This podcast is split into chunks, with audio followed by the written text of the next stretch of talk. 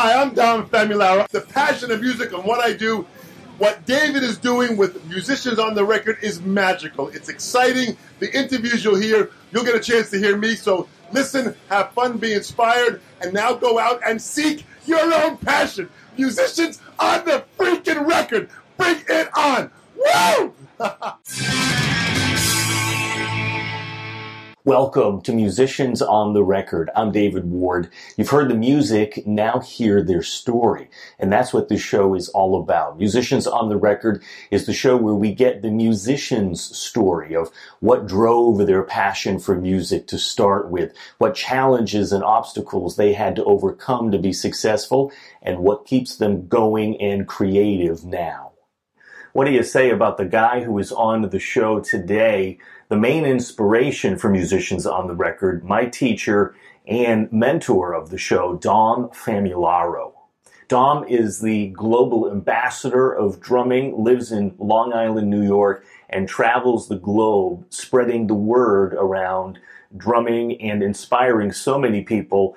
Tons of books written, including The Cycle of Self Empowerment. I'm so honored to have Dom Famularo on the show today. I'd love to connect with you on Facebook, YouTube, and Instagram. Check it out at Musicians on the Record. I'm really excited to share this with you. Without further ado, thanks for watching, and here's my time with Dom. Welcome, Dom. Thank you, David. How are you, man? Great I'm to see great. you. Good. Really glad to have you here. You're from Long Island, New York. You are a drummer, drum teacher, clinician, motivational speaker, author of how many books? Oh man, well I've got about is a, uh, my published company Wizdom Media has about 14 books out. I've got a motivational book out, and I've got a couple more motivational books that I'm working on now. So I'm still uh, I'm still cranking them out. It's amazing, and you've been called the Tony Robbins or the Gandhi of the drum industry. Did you know that? I, I did not, and those are two very powerful shoes to fill. So I absolutely yes, no question. Well, I think you're I think you're there. So can we start with your story? Uh, how did drumming? How did this journey start for you? Thanks, David. You know, it's kind of interesting, and, and when I hear how people, um, uh, you know, analyze me or review me or see me, it, it's kind of interesting because I, I, I always remain as humble as I can as a student of life and a student of music. And I always know if I stay true to that cause, to the cause of me, you know, evaluating, you know, my my essence of life, what my purpose is in life. If I keep on evaluating that and trying keep on making myself a better person and or a better musician, then I feel like the energy of life uh, stays full every day. So that's the first thing is I start at that that you know that you know pace of that that, that kind of philosophy every day. Yeah it started where, um, you know, I, I, go back to where many people began. Um, in the beginning, it was uh, February of 1964, uh, the Ed Sullivan show when the Beatles hit the scene. Yeah. We saw this band play that we were in shock. I was literally 11 years old, hmm. and I was just in shock with my with my two older brothers and my younger sister. We were sitting there watching the show, and we just saw this this band come on and play, and just completely took us from this this frame of mind where an America in the world is an interesting place because in in November of 1963, President John Kennedy was assassinated in the eyes of the world. Yeah. And everyone became massively depressed, and we were in we were in serious, you know, you know, shutdown. Mm.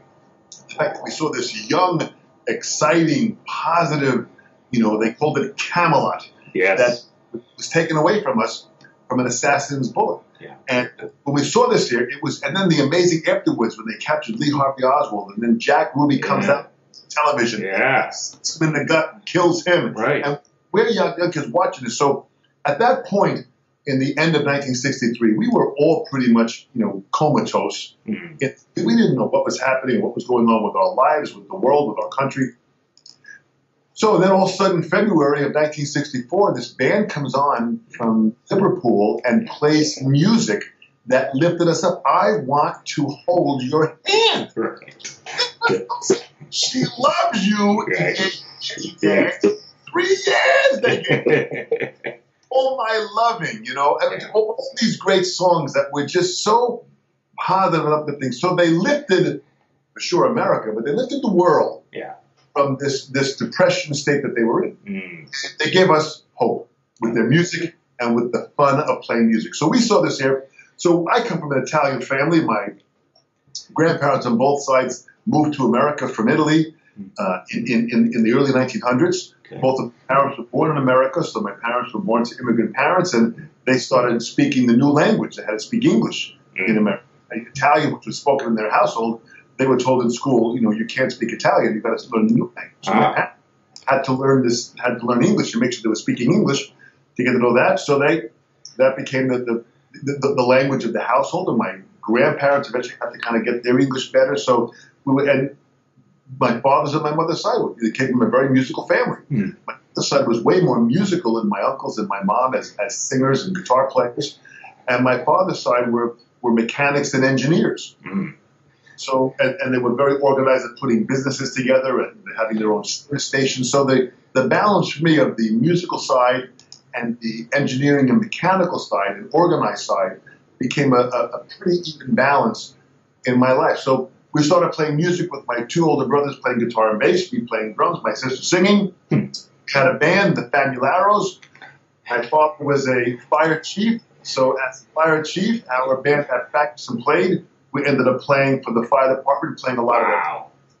So we're getting hired to play for these parties. People, Yeah.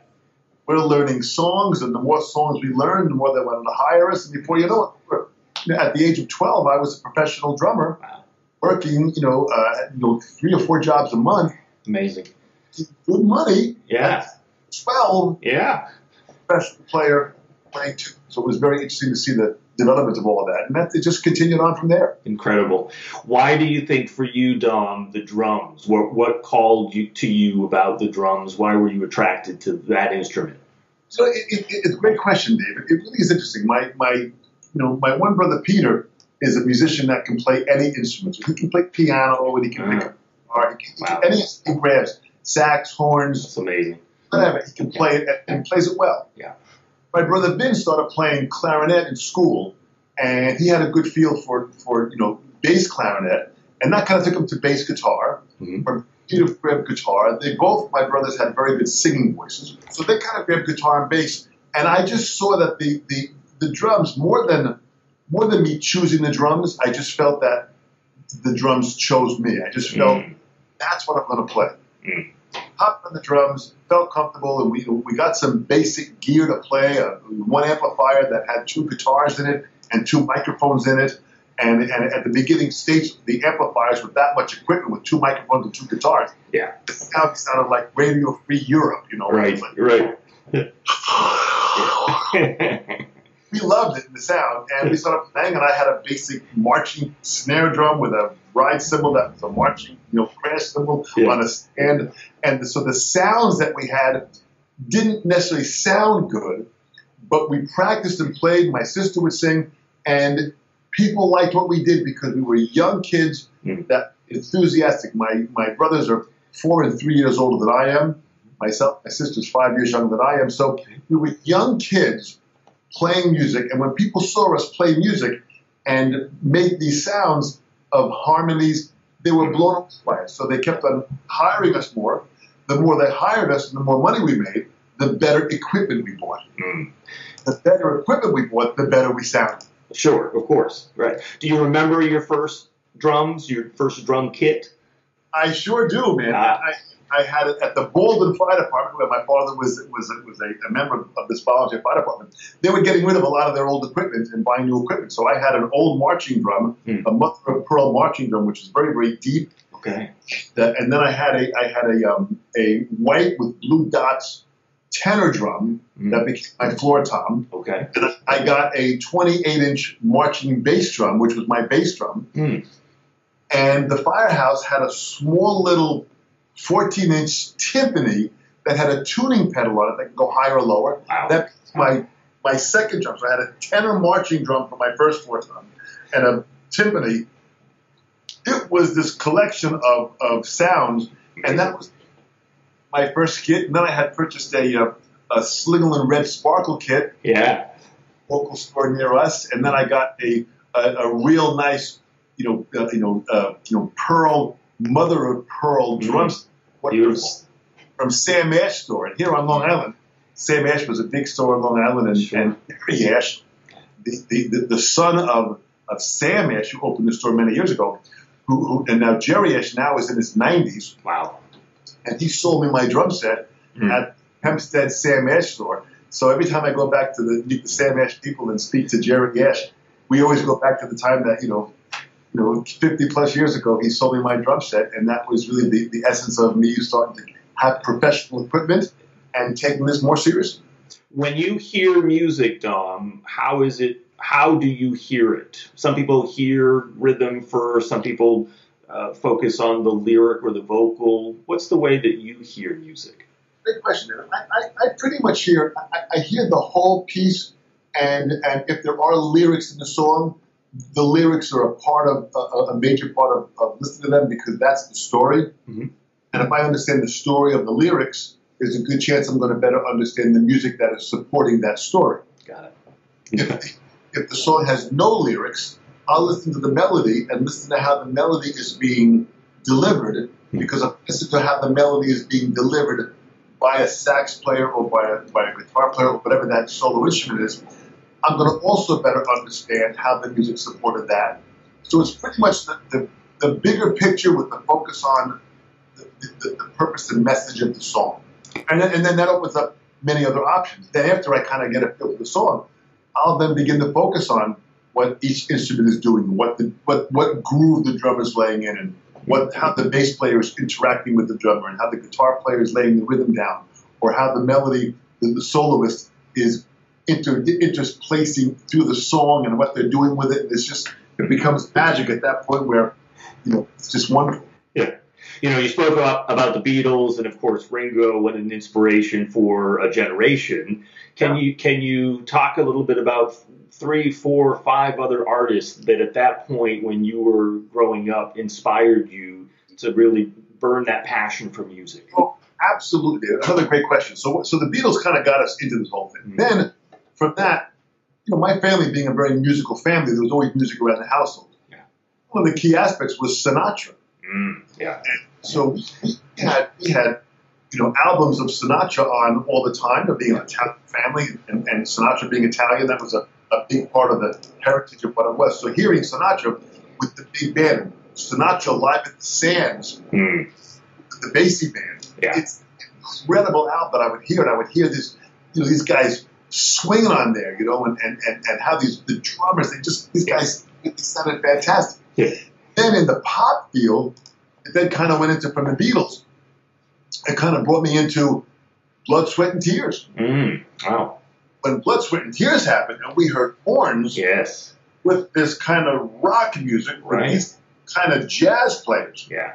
when Blood, Sweat, and Tears was, you know, you know Danny Colomby, who was just a, a, a, a, phenomenal, phenomenal, you know, uh, uh, uh, artist. Yeah. Uh, Bobby Colomby, rather. And, and Bobby Colomby was this great, great drummer that just had a certain feel for the drums. You can see he was kind of like a, a jazz drummer, but played loose rock, Hmm. the horn band, and then shortly after that, Chicago. Right. Right. Danny Seraphine on Danny drums. Seraphine. Yeah. Horn band Yeah. that was kind of like a big band in a small group. Mm. So between going from the Beatles being attracted to music, then getting involved with the jazz of Sinatra, and then hearing these other artists take jazz but put it into rock, it was an interesting transition into what happened with the bands. And then, then I was introduced to Earth, Wind, and Fire. Mm. Yeah. Earth, Wind, and Fire, another horn band, but Sure. really funky. Right. and then that got me into into funk music and, and you know Freddie White with Earth Wind and Fire and Mauricio White who Mauricio Maurice White was a was a drummer himself. Mm. Wow. He, and he sang with Earth Wind and Fire. He was a drummer. I heard him with a band um, uh, with um, uh, they played the song "You're In with the In Crowd." Um, I can't remember who the piano player was, Okay. But it was they, had "You're In with the In Crowd." Yes. Sure.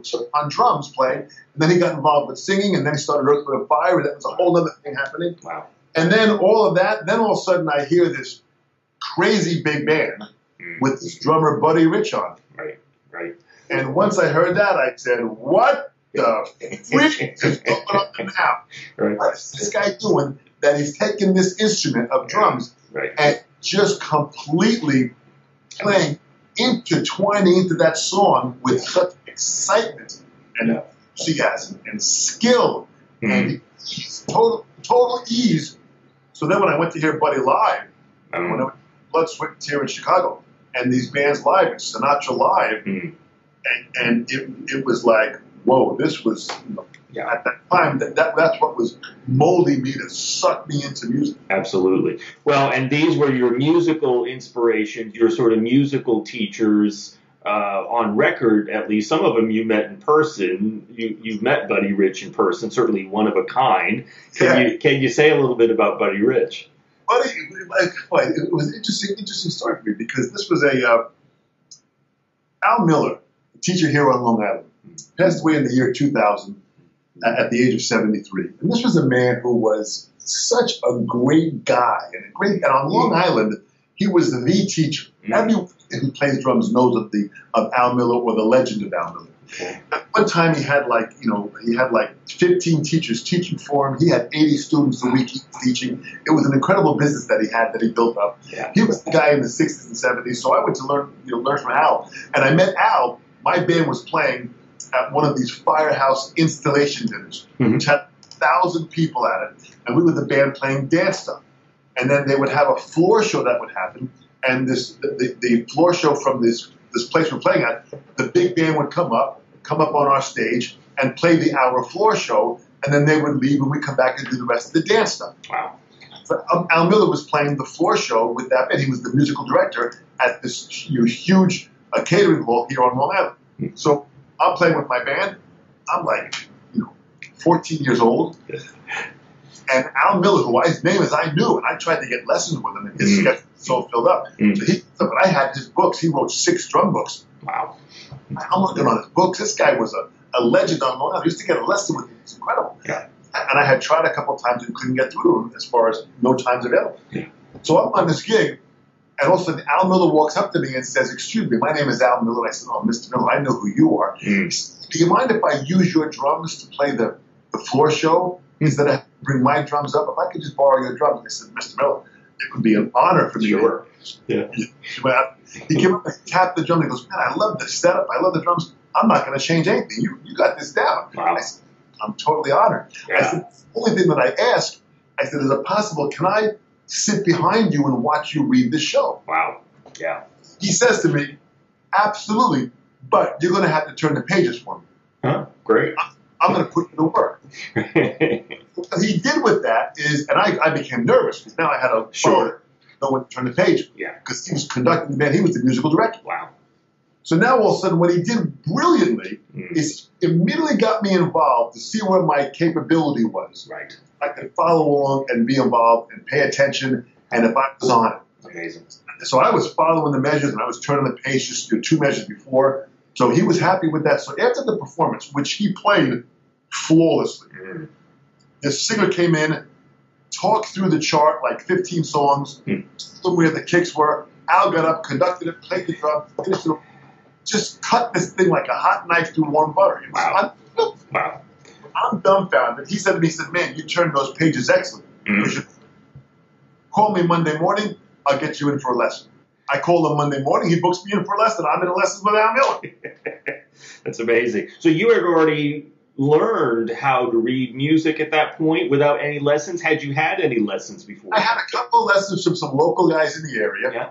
Just living around, that really weren't serious drummers. They were just kind of near our, near you know, music stores near me, Yeah. and it kind of got me into reading music and kind of got the basics of it. Okay. So I had an understanding of it, Yeah. but I sure I sure wasn't the reader that I am now. Sure. Sure. I had a basic feel for reading music Yeah. because I was getting together with other bands and jamming with them. And we had to, we, you know, we read more music years ago with bands than a lot of kids do today. Sure. You, you go to a rehearsal and they passed out charts. Right. It was just like a jam session. There, there was some organized thing. So, so I had to understand. And then with I was with Al for like four or five years, and I became Mm. Al's top student in the fact that when he went on uh, on a holiday with his wife for a couple of weeks, he asked me to sub his teaching practice. Wow. So I, I had the key to his house, to his studio, and I went there and I taught for two weeks and, and taught his students, and it was just a wonderful experience. Mm. Then when Al came back, he said, you know, he said, Dom, he said, you did a great job. All the students loved your lessons. I want you to come over to my house next week, and I want you to have a, a you know a lesson, you know, a, a- and have a, a session and meet a, a buddy friend of mine. Mm. hmm Oh, well, when you a buddy friend of mine, we'll have a little hangout together. It'll be great. I said, great. I said, "Yeah, yeah, a buddy friend of his. Yeah. Great. So I, I, I'm gonna, I'm giving you a couple of days later. It comes up. So as I'm driving to Al's house, you had, you know, I had to kind of come off of a major highway. On that major highway was a club called Poor Peters, Okay.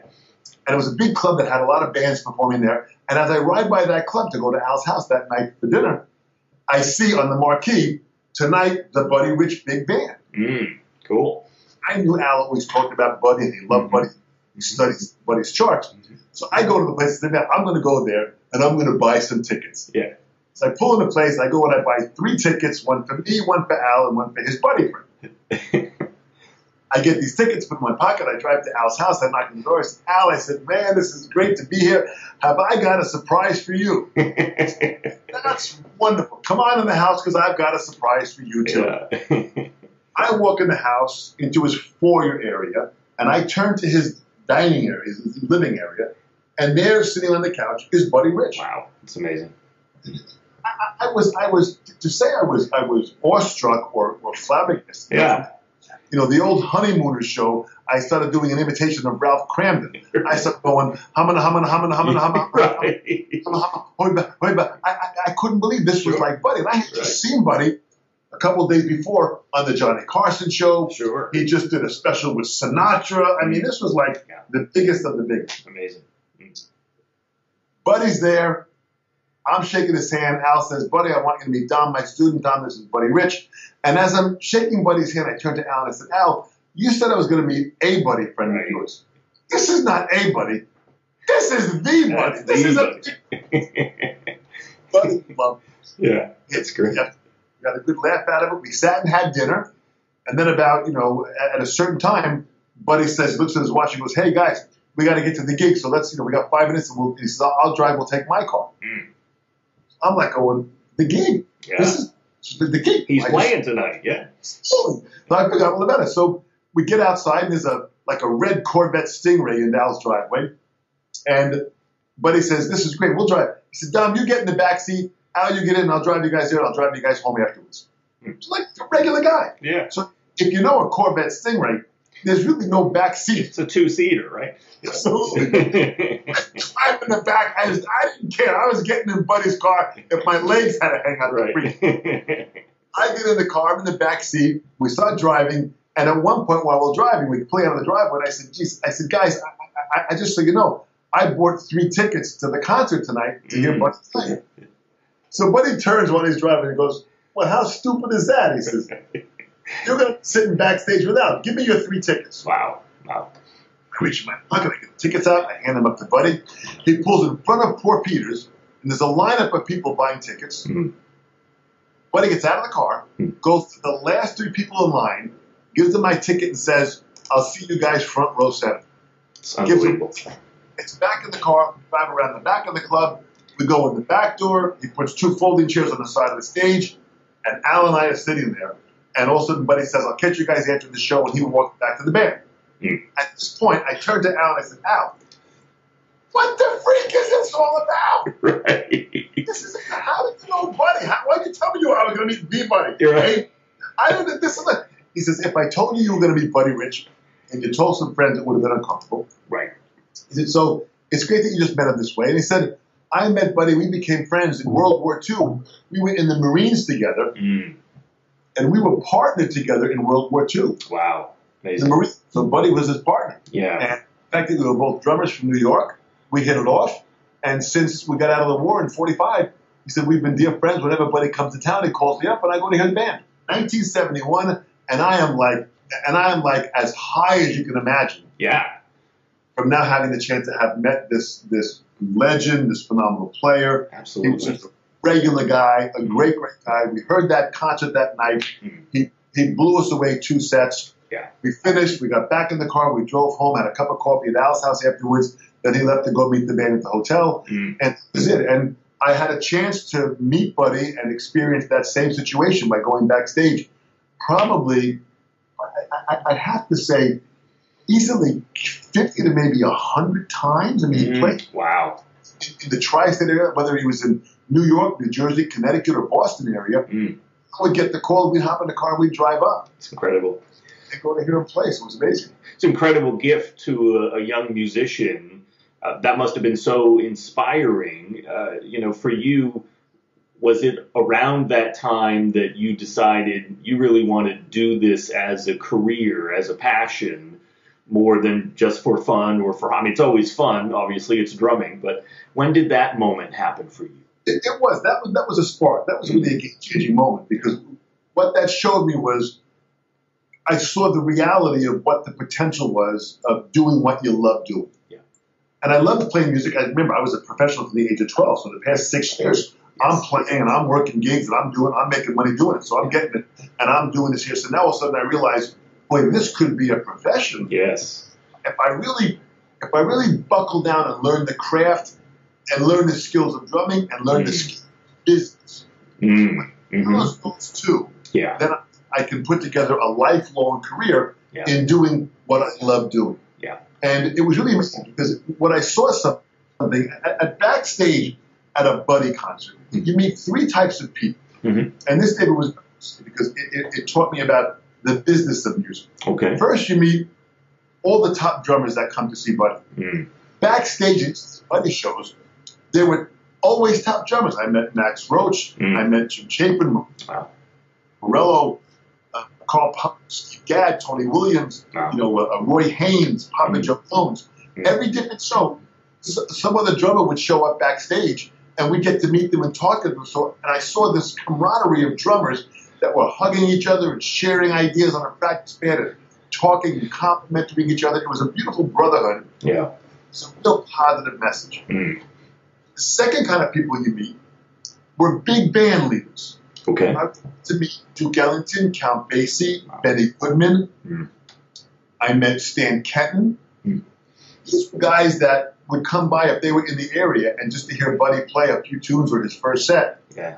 Ellington, Duke Ellington would walk in and sit down with us at the side of the stage and just listen and tap. And when Buddy would come off stage, he would give him a hug, and, and Duke would shake our hands and talk to us. So it was just to experience these these Absolutely. was, was magical. Yeah. The third kind of person you met were, was the Rat Pack.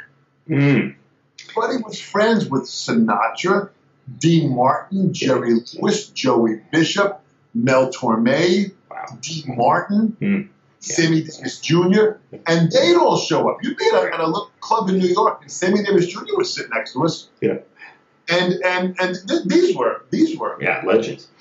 huge Yeah. movie and television legends, celebrity stars. They were Yes. bigger than life. Sure. And and and and and you know, Sammy Davis Jr. was you know four foot ten. right. Yeah. You know?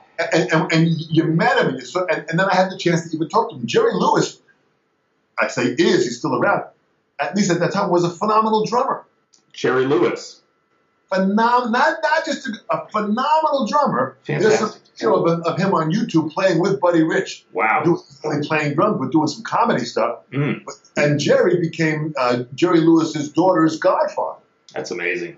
Cathy Rich's godfather is Jerry Lewis. Wow. So the, the connection of this backstage thing, you know, I'd come home and I said to my parents, like I shook Sinatra's hand tonight. Yeah. Right. But like came back there, we shook the freaking guy's hand. right. And it was right. so Frank Sinatra. So you know, it, these, but it proved me that these were regular people. Yeah.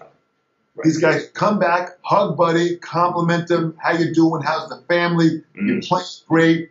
Pump them up, compliment them, and then go on to their own path. So I got a chance to see mm. the music business backstage, and it was something that totally said to me, "What an incredible group of people! Right. Imagine, imagine being involved with this and to feel that level of of camaraderie. This is, I said, I would love to be a part of it. What a gift for a young musician, right? It's amazing. It wasn't. I think that's what Al Miller saw. Al saw the fact that that he was kind of in this clique, so to speak. Yeah. And if he brought me into this clique, he knew that this would be the continuing of the the legacy and the story. That here it is, literally almost 17 years after Al's passed. Yeah. And I'm still talking about Al like he's alive yesterday. Sure. And and Buddy and these guys still stay alive because of these stories that's passed on through me that I get the chance to pass on now with you, Dave, and musicians on the record. That hopefully this will be online mm-hmm. forever. Right. See and learn from, and hopefully, hopefully, be inspired from. Absolutely. And certainly, so it sounds like Al Miller was a pivotal, a really important teacher in, in your life, as, as well as just, I mean, I can't imagine being backstage or watching Buddy Rich play, seeing his technique, his, his bass drum, because you hear some of these things, but then when you actually see somebody live or a video, you go, oh, that's what they're doing. You must have just learned so much right there. Uh, Absolutely. It gave me video before there was video. right. That's great. It, it, it gave me the up close look Yes. at what they were doing before we even had the technology to get there. Absolutely. Yeah. That's I always tell students: go to hear live music. Hmm. This brain is your first computer that that is taking this information. Right. That's what Al did. And but there was uh, my, one of my teachers, Ronnie Benedict, was a great, great teacher on Island. Okay.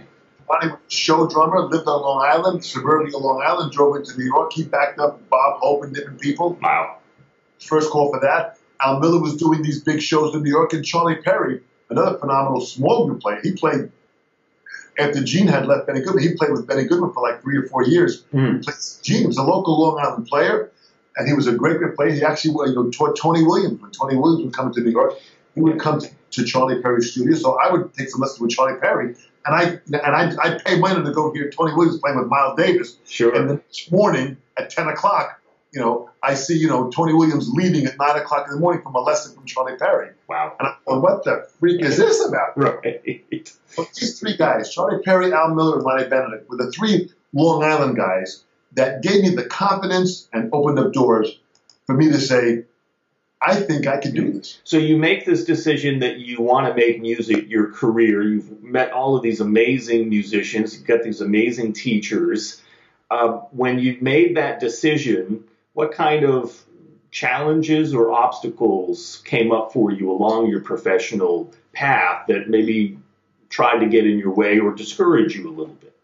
Well, great, great question. Uh, and it's a great question because there are always going to be obstacles that are going to challenge us. Yeah.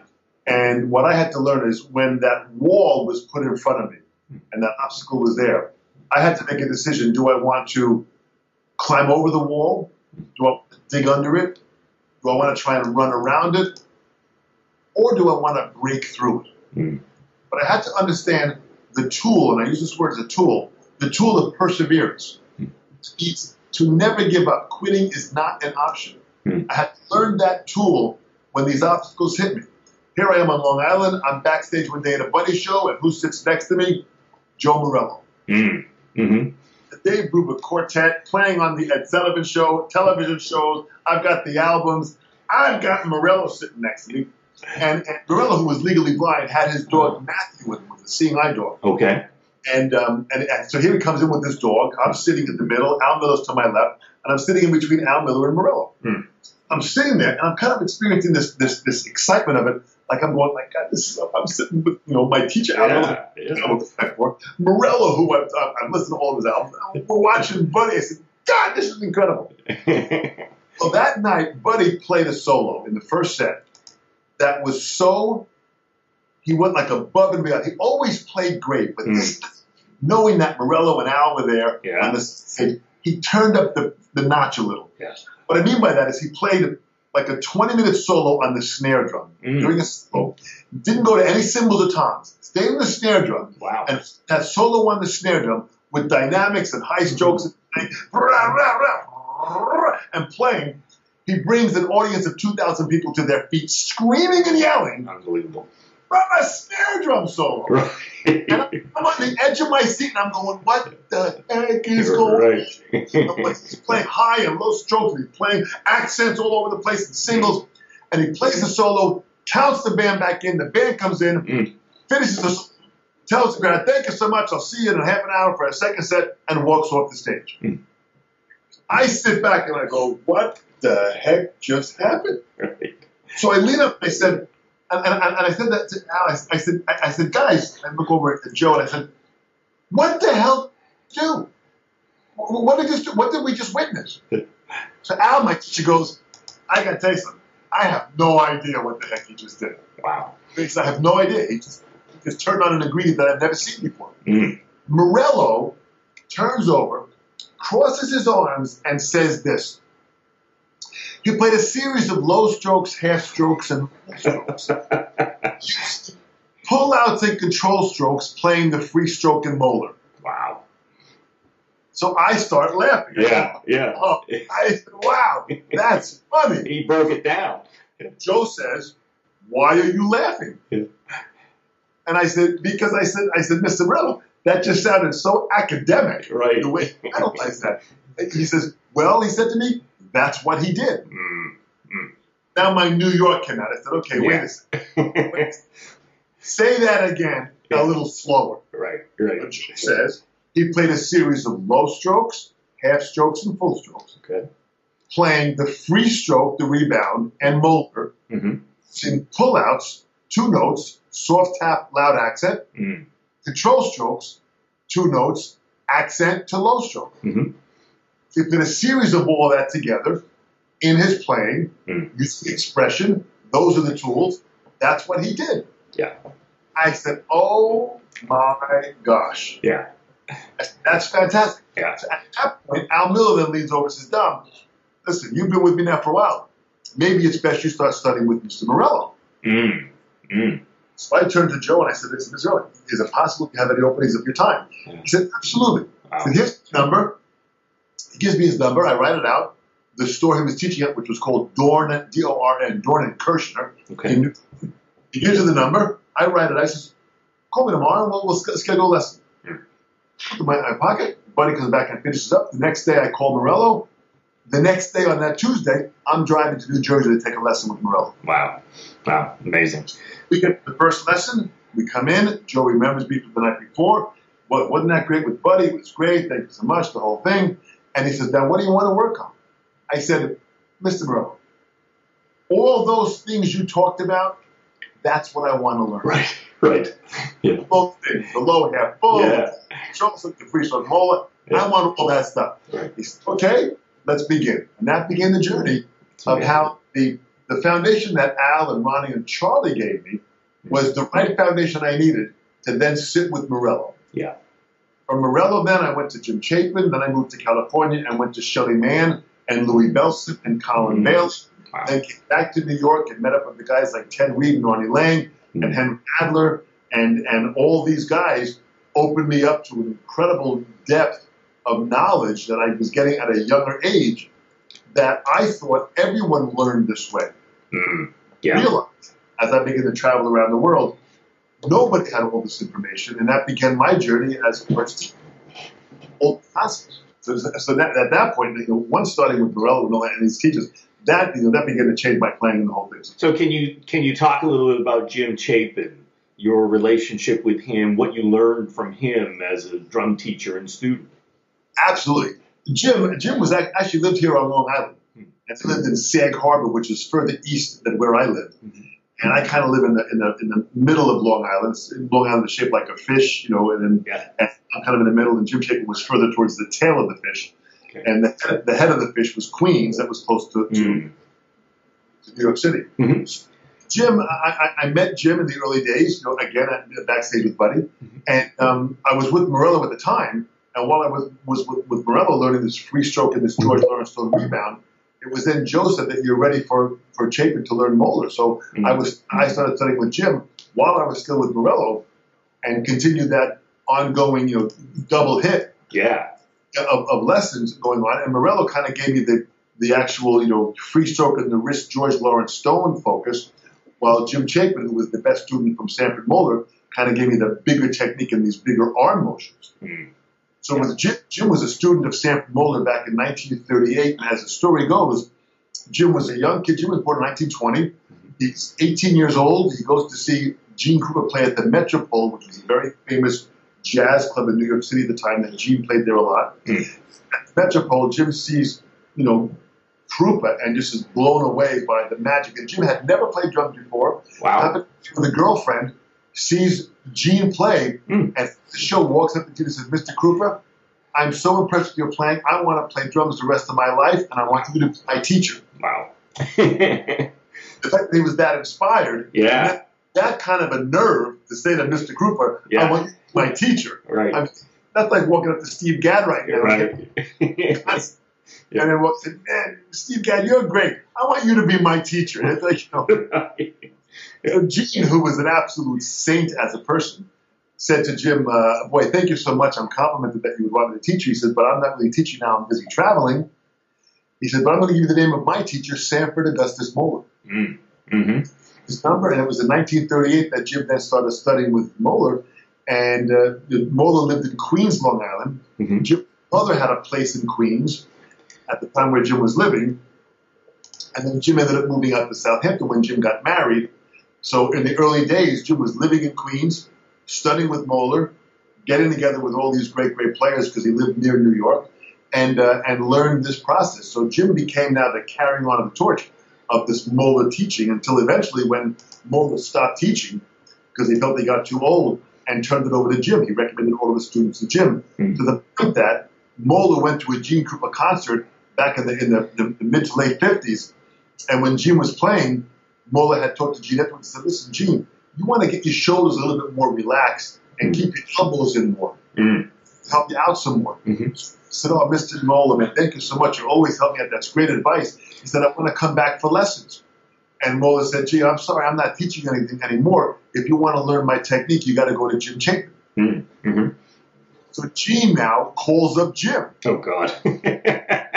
Turnaround. That's amazing. Yeah. that now Krupa calls up Jim. So Jim, Wow. sorry, Jim says, so I get a phone call. Hi, my name is Gene Krupa and I want lessons. So I said, I said, Jim, that's amazing. What'd you do? He said, I hung up. right. That was a crank call. Who this nut calling me saying, Jim, I hung up the phone. I said, well, what, what do you mean? What happened? He goes, "You're immediately. I picked it up again. And he said, don't hang up, don't hang up. I got the number from Moeller. Wow. This is Gene Krupa. Amazing. So when Jim said, Well, what do you call me? He says, I want to come back and take some lessons. So I've got a picture here in my studio that is a picture of Gene around the time he was studying with Jim Wow. and that Jim gave me, and that it was Mm. amazing to have that Gene then went back in the 50s to study with Jim to get this technique down and fine tune it, which just showed Yeah. the, the, the, the fact that, you know, Gene was still looking to learn and grow Mm. hmm in the later part of his life. Yeah. That to me is the message, David. That's the Mm. message that Chapin shows. So I get to meet Chapin, and I'm stuck with Chapin, and I'm having an incredible time. And Jim became a dear friend, and I became actually a very good friend with Jim to the fact that later on in his life, when Jim passed away, uh, you know, the, the, the day before he passed away, he signed over his books and uh, all of his products to be Mm. to take be the custodian, Amazing. and I organize it and, and, and send you know checks to the family and, and Yeah. keep Jim's name alive, traveling around the world Mm.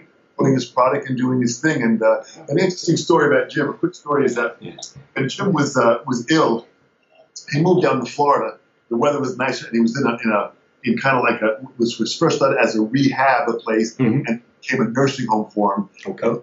When he ended up having to stay there. Mhm. And um, so I would travel down to Florida once a month if I could, just to get a flight to go down there. And with all my points traveling, I'd just go down there either by myself or with my wife, and just go down and just see Jim and spend some time with him and then come back. And, and I was organizing his books and his finances for him. So I would go down to update Jim about his finances and what he was doing and stuff like that, and give him a check and, and just keep him uh, uh, in tune with what's happening. Yeah. So one of the last last visits was on July third, Hmm. Uh, two thousand nine, and when I got down to the to the to the hospital slash nursing home, one of the doctors met me at the door, and he said uh, he said he said Nam, I know you come here a lot. I've seen you here many times, and I've spoken to him before. He said uh, it doesn't look good for Jim. It's it's you know he's really he's really getting ill. So I just want Mm. to let you know before you go up there and see him. Mm. Wow, I said, boy, thanks so much. I said, well, we, we knew this was happening. He was declining in the process. Let, let, let, us go up and see him. So we're walking up, we're taking the elevator up, and I said, well, it'll be good to kind of just see him, and, and I'm kind of like preparing myself. Yeah. Elevator door opens. As we're walking towards Jim's room, we hear a practice pad being played, Wow. like blazing, Amazing. blazing. I, I, I mean, Jacob, it, it's, it's like this. It, Yeah. It's like so. like cranking along the way. Incredible. So I said to the doctor, I said, "Well, this is great, man. One of the students is here playing for him. How great is this?" We walk in the room, and it's Chapin sitting up in bed with a pad on his lap. He's playing match grip. wow. Wow. Match grip. He played traditional for a good part of his life. hmm Match grip. And he's playing, and I, I turned to the doctor as I got to the door, and I said to the doctor, "This is the guy that's on his last thread." Right. And the doctor goes, "This is incredible." Wow. I I walk up to Jim, and as I always did when I saw Jim, I kiss him on his forehead and say, Jim, I said, I love seeing you. I said, "Ah, I got to ask you, Jim, what are you doing? Right. He very inquisitive and said, I'm practicing. Mm. So I'm practicing. He said, you know something? My match grip is getting a lot better. So at that point, he was improving tremendously. So we had a wonderful talk, a hang session. I kissed him again on the forehead and left. And it was just it was so inspiring of what it was. Mm. I get back home that night, and the next morning, I got the call that Jim had passed. And here's what's interesting. At the meeting that I had with Jim in the hospital, he said to me, and he just brought this up on his own. He says, You know, Dom, I want you to know my two most influential writers. Now, Jim was a very well read, genius, genius blood. He had a very extremely high IQ. Hmm. Mensa, Mensa used to call him all the time to join Mensa Mm. Wow. and he would decline them because he didn't want to get involved with that stuff. But he, but I, I, I and to call him Yeah. This high IQ organization that's calling Jim Chapin Right. Yeah. and which was powerful. So and Jim said to me, my two favorite writers were John Adams and Thomas Jefferson. Mm. And this is July third. Mm-hmm. So I said, "Wow, Jim." I said, "That's interesting." I said, "Why would would they be the, your two greatest writers? Why Yeah. would you know, Joyce or all these other great Sure. writers? Why wouldn't they? Why would John Adams and Thomas Jefferson?" Yeah. "Because they wrote a document that lasted through time, Yeah. it still is relevant." Sure. Said, it, "It's kind of like my book. My book is still strong. Mm. Advanced techniques for the modern drummer, still going strong."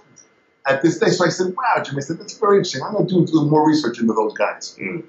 So I kiss him, I leave, and I go. So I get back home. So now the next day is July 4th. Mm. Oh. I get the phone call that Jim Chapin died. Now we call Jim the father of independence because of his book. Right. That guy's not independence. That's unbelievable. Right. Yeah. and he tells me that the two guys, his favorite writers, Yeah. Thomas Jefferson and John Adams. Now here's where history comes in. Mm. Thomas Jefferson and John Adams, the composers of the Declaration of Independence and the Constitution, Mhm. both died on the same day in 1826 Is that right? On July 4th. On July 4th. That's incredible. Wow. the 50th anniversary of the signing of the Declaration of Independence, Hmm. they died Wow. on the same day, just a few hours apart. That's amazing. It's almost like Jim was setting me up to say, Mm. I'm going out tomorrow. Right. The father of independence Yeah. died Right. on Independence Day. And that's the power of drumming, right? Right till the very end, the last day, he was doing it. That's incredible. Absolutely. So it was a pretty, pretty incredible, you know, scenario to witness and be a part of. It's an amazing story. Now, I didn't realize this. I'm sure a lot of people do, but until we started talking and I started watching some videos with Jim Chapin, this is Harry Chapin's dad we're talking about, right? Absolutely. Harry Chapin, who I had the chance to meet many times. Harry Chapin, a great songwriter, Cats in the Cradle, Yes. powerful. Yeah. Harry lived here on Long Island in a town called Huntington, Mhm. not that far from where I was living. Mhm. Jim would get together with me all the times, you know, and because he was on the on the east coast of Long Island, he would drive past my house, always stop at my house for a kind of a, a pit stop, and then drive on to New York where he wherever he was going. Yeah.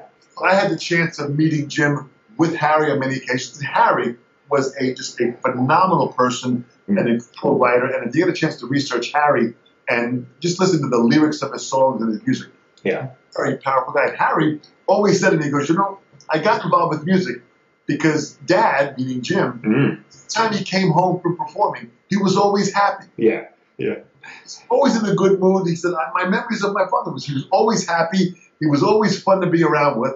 It was always about music and the joy of life. Mm. And I said, I want to be a part of it. Sure. So Harry put his focus and lyrics and songwriting into what he did and became a very powerful force in the drumming, in, in, in the music community. It's amazing. I, I've heard the story uh, in, in other places, but will you tell the story of uh, Jim Chapin and Washington, D.C.? Do you know the story I'm talking about with Jimmy Carter, I believe? The, oh, this the, is Harry, Harry Chapin's story. Yes, yes, yes. yes. Yes, that, that Harry, that Harry and, and Jim had told me. Yeah. This, this is a, a, a powerful line for many reasons. That, that, you know, Harry Chapin, inspired by his father, to see what his father did by writing these this drum book that was so powerful Mm. and playing drums and teaching having such an incredible influence in the music and drumming world Yeah. that Harry started to get involved. So as Harry built his career, Harry started traveling around America, and when Harry traveled into different cities in America, he started to see many, you know, poor people and many people that were dying of starvation. Mm. And you know, that just didn't have enough food. And Harry just couldn't comprehend that. That in America, the abundance of what America has, that there can be people that are dying of starvation, kids. Right. And, and this really bothered Harry, and he felt that he had to use his his power of his music to help work on that. So he began to see these different cities, and then he began to do research in other nations. Mm. Same thing's happening in England, in Italy, in France. That tons of poverty people that were dying of starvation in these wealthy countries. Yeah. So Harry now, this is back now in '77. hmm He's got a number one song. He's on every television show. Yeah. At the time, Johnny Carson, Merv Griffin, Mike Douglas, all these afternoon evening talk shows. Harry was there. TV specials. Harry was a huge star. Mm. And, and I knew him from Long Island. Yeah. So Harry makes a meeting with President Carter Mm. and he wants to talk to him. So because of the different congressmen and senators that he knew, they were able to set up a meeting with Harry Chapin. Harry was a top star in the music industry. The president felt this was good to meet with Harry to see what Harry wanted to talk about. Harry meets with Carter. They walk into the Oval Office, and Harry says, uh, President Carter, wonderful to meet you. He said, I've got a request that I have. I want you to start a World Hunger Organization, Mm. start to displace and feed people here in America, in this wealthy nation, that we children and adults starving with no food. Yeah. This is absolutely unacceptable in, the, in a country that we live in, like America. Yes. So President Carter said back, he says, well, Harry, I didn't know this was what your request was, and that's a pretty powerful request. He said, uh, you know, I'll, I'll start looking into this focus and see what we can do. So Harry says, well, I have a document here that I put together with a lawyer that I want you to sign, and when you sign this here, it's going to have you commit to putting this world organization to get together Mm. by other countries and making this happen. Yeah. So President Carter says, well, Harry, that, that's, that's wonderful that you've done that. He said, he puts in the document, says, you know, I, I, what I'll do is I'll have a team of people look at this and analyze it, and then we'll get to it. And Harry sat up and said, uh, no, Mr. President, I don't think you understand. I need you to sign this now, start this, because as we're speaking, people are dying of starvation. Right. President Carter said, well, he said, he said, listen, he said, Harry, this is really not the way it works out. He said, we gotta, we gotta put together a team of people, we gotta contact the countries, we gotta do some research, Mhm. this is time to put together. And Harry says, I don't think you understand how it works out. Yeah. Wow. This conversation, young kids are dying of starvation. He said, so Harry goes, sign the contract. Mm. And he so President Carter says, Harry, he says, Mr. President, and Harry sat back in his chair and said, I'm not leaving until you sign it. Hmm. You want me out of the White House, you're going to have to throw me out physically. I don't think that's going to look too good in public That's right. That's right. the press. Yeah. So Carter leans up and says, You're holding me hostage. Hmm. And Harry said, Sir, you call it what you want. Mm. Sign the contract and let's start putting money towards feeding these kids. Absolutely. And stepped back and said, Harry, I can see your passion and your commitment. Hmm. Carter signed the document. That's fantastic. Yeah. That became the beginning of the World Hunger Program. Now, the story of Harry goes to here now. So Harry, Harry's agent at the time was Ken Kragen. Mhm. Ken Craig was a manager who managed Harry Chapin. Hmm. This, you got to go back. This is in the mid '70s. Yep. Harry Chapin. He managed a young Michael Jackson, Wow. Lionel Richie, Hmm. Harry Belafonte, and Kenny Rogers.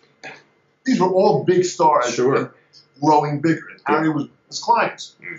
So Harry wanted Ken to organize these artists to help raise money for the organization. And what Harry was doing was his next album that was going to go out, he talked to the record label and said, listen, I'm going to donate all of my proceeds of the record towards the World Hunger Program. I want you to donate all your money. No one's going to make any money out of it. All the money is going to be funded towards this World Hunger Program to give Carter some money, millions of dollars, to start working on this program. Yeah. So he told Carter, that's what I'm going to do. I want to see what you're going to do.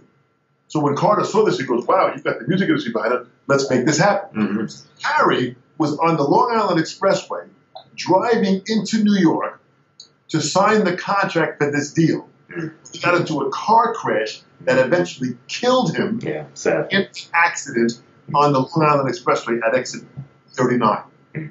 Now, I'm teaching at a drum shop on Long Island with Jim Chapin. I'm in room one, Jim's in room two. And we always do that. I would drive with Jim, I'd pick him up, and we go we teach, and then go out to the bike to eat after dinner, and then I'd drive Jim home. Yeah. And so here we are. We're in it. So while we're there, I had a break for a student. I'm standing by the phone. The store was busy. The phone rang. I answered it. I would never answer the phone, but I answered it. Mhm. How you doing? This is Dom speaking, whatever. And it was Jim's wife, Mm. Manya. And she called him. She goes, Dom, this is Manya. I need to speak to Jim. There was a car crash on the LIE, and we think it was Harry. Mhm. I said, whoa, hang on one second. Now I got to go into the room. Yeah. It's Jim's lesson. Mm. So I get Jim out of lesson. He comes to the phone, and the first call from Manya was, they think it was Harry. They, I'm going to have a detective call you. So he had no identification on him. But when they described the car and the license plate, Manya said, I recognize that. So now he hangs up from Manya, goes back into the room to teach, and I'm standing there. He filming in what was going down. And I was, oh my God. Now we're hearing on the radio, Oh God. accident on the Long Island Expressway. You know, a helicopter takes a person to East Meadow, you know, you know, you know hospital. Yeah. And we hear also backup traffic, and we're going, oh man, it's going to be a mess on the road tonight. There was this accident. Yeah. Next call comes in. I answer the phone. This is Detective So and So. I need to speak to Jim Chapin. Mm. One moment, sir. I put the phone down. I'm back in the room. I get Jim. Jim comes back out. Sits down, picks up the phone, and the detective said, Mr. Chapin, we found something. He says, um, this person that we are analyzing is deceased. He's passed away. Mm. We have no identification, but we have a gold pocket watch. He said, so Jim said, yeah, that's the pocket watch I gave. him." He says, can you tell me what the inscription is in it? Mhm. said, To Harry, my loving son, Jim. And the detective said, This is your son. We need you to come here to identify the body. Awful. Yeah. Tim tells me this, hangs up the phone, tells me this here, and then gets in his car and, is, and it's got to drive to the hospital. So this was what went down with Harry. So now what happened is Harry now is on his way going to do this here. So when Ken Kragen gets the news that this whole thing goes down with Harry's death, Mhm. it's on the news, it's on, on, on you know CNN, you name it, every Sure. so now Ken Kragen decides to take two of his clients to have them write a song Mm. that can raise money. Mm. He sits down with Michael Jackson and Lionel Richie and says, guys, that's a song. Yeah. Right, We Are the World. Mhm. They put together that video image that we recognize from all those years Yep. of getting all those artists together, Yep. sing the song to dedicate it. And if you ever watched the, the clip of that, Mm. it says, We Are the World, dedicated to the late, great Harry Chapin. Wow. It's amazing. So was different in his life, but did something so passionate, and it was music that gave him the chance to open up his eyes, Absolutely. purpose and cause to make a difference. And you think about how many people, you know, he wanted to help people and feed people through the power of his music. But even through his death, look how many people he fed and helped and inspired with that music. It's amazing. Absolutely. When you Yeah. think about the power of that and the, the intensity of, of that wave that was started, Yeah. that to this day we still have this program happening Right. that started by one single passionate effort that took action. Yeah. You know, I always say in the music industry, when I go to different traveling around the world and I meet different musicians or different music store owners or people in the music industry, they begin to complain about, uh, the music industry is changing and the recording industry is changing and the, the, the, the kids are not learning and the internet and the technology, it's all changing and they all complain about it. Right. I have a line that I said, listen, guys, you know, complaining without action is, is whining. hmm Right. Don't whine. Yeah. Make a change. Put action behind your, your cause that you see. and make a difference. That's what Harry did. And that's what Jim did by writing his book and going out and teaching and doing all that Jim did. Can we talk a little bit about that too, the business side? I mean, you've been in the business uh, as a, a, professional drummer, as a, a, teacher, instructor for 40 years? Well, yeah, well, actually, as a professional player, um, since the age of 12, that's 51 years so far. 51 years, amazing. Yeah. I started teaching at the age of 17, so we're talking about you know 46 years of me uh, of me uh, of me doing this. Actually, longer. Let me see, uh, 17 years old. Um, 60, yeah, so I mean, think about the amount of time that I put into this thing here. It's been pretty amazing to experience this journey of 46 years of teaching. Absolutely. Yeah. It's incredible. How has the business part of it changed since? I imagine, you know, I don't know what you were earning at 12, but, you know, what, what have you seen change in the business over time? It, it's changed. From the economy standpoint, the business has changed. I mean, I'm obviously charging more now as a performer and as a teacher sure. than what I was in the beginning days, just because the economy changed sure. and skill base changed and how I'm able to sell myself. But I've learned to balance three different sides, David, that, that allows my perspective to enjoy my life. Mm-hmm. And that's the performance side as an artist. Mm-hmm. So that I have to keep on developing my skills as an artist. Mm-hmm. Second part is my are my business skills. Mm-hmm. I learn my business skills, my marketing, my managing, my brand, my website, my social media, all of my reach. I've got to learn as an author of different books, as a publisher of these books. I've got to learn the business skills to get that information out. My teaching practice, I've got over 2,500 students wow. contact me from 30 countries. Wow. In itself is, is, is overwhelming. So my teaching yes. practice with me doing clinics, still doing clinics, I leave next week to Zurich, Switzerland for two days, and then three days in Italy. Wow. Five days in Europe, every day, you know, different city, yeah. different country, mm. and then I'm back home. So this year has been my most traveled year, mm. 220,000 miles on Delta Airlines. That's probably about five, six, or seven times around the globe. Right. This year. They should just give you a free seat on the plane, right? Get a plane. What? give you a plane, right? so, Absolutely. And also, I'm busier than ever yeah. at 63, so my career is still being reinvented and still growing. Great. So the first side is the artist side. The second side is the business side. The third side is the personal side. Mm. That I wanted to have a, a, a family, a wife. I've got three boys, and I wanted to have a house and some cars and live in suburbia Long Island that I could have a life yeah. that didn't make me constantly look over my shoulder, not knowing who to pay my landlord because I had a, I didn't have the money for him. So right. I wanted to secure my business of what I did in the industry to create a wave of, of constantly growing as an artist, constantly growing as a businessman, and constantly growing as a person in my family and my personal life. Absolutely. It's changed because as the business changed, I have changed because I have had the desire to change. Mm-hmm. If I say I want to stay and be the kind of the, the Dom Famularo that was Dom Famularo 10 years ago, mm-hmm. I survive today. Mm-hmm. If I try and be the Dom Famularo that was five years ago, I won't survive today. If I try and be the Dom Famularo of even last year, mm. I won't survive today. If I'm not on a constant shift and change and adaptation, yeah by learning new technology in my teaching facility, by learning new ways to teach, being on top of new drum books that are out there. Mm. With business stuff, I read different business books about marketing and branding and management. Yeah. By personal stuff, I read motivational books about self motivation, mm. so I can keep self motivated to be happy. My family. If I'm not doing all of that and constantly growing who I am, I will fail. Yeah. yeah. And, and I want success, and success has nothing to do with money. Right, right. All to do with my essence of life, mm. which is to matter, to make a difference. Right. That's all I'm doing. I want to just pay my bills. So how do you balance all of that, Dom? Those three major parts of your life? Because I read a lot about, and I talk a lot about with people about finding some kind of balance for you going playing to China and Switzerland and, and New York? How do you do all that? Well, the first thing I realized, that's really a great question. The first thing I realized is that there is no routine in my life. Hmm.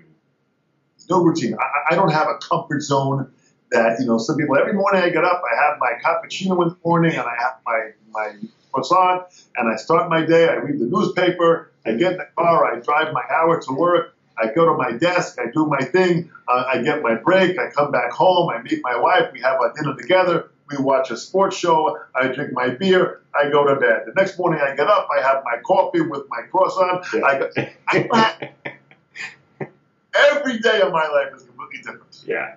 That's the first thing. So I, I took routine out of my life. Mm. With that, I've learned that if I can wake up early and go to bed late, I'm going to maximize the mo- amount of, of my life. I really believe sleep is overrated. Mm-hmm. Mm-hmm. I, I really believe it. I really believe that we can we can do less with sleep if you have greater purpose in your life. Okay. With your purpose, that'll drive you up to a higher level of, of, of result and accomplishment. Mm. And to be excited when you sleep, you sleep just enough to give you the energy to continue that excitement. Mm. Yeah. This is what I found. I Yeah. found everybody, Yeah. that's just what I found. Sure. With that now, the balance is everything. In life, I teach it with my students here in my studio. Balance is everything. We have to find that balance. So I got to find out from the studio, from in my studio for my students, how much time do you have to practice for what you want to be? Mm. You want to be a top pro, you're going to have to give me a lot of hours to put time into it. Sure. Want to be adequate and get your skill base higher, okay, give me, you know, you got to give me some time there. So we got to find out how much time can you practice to become the artist you want to be. Yeah.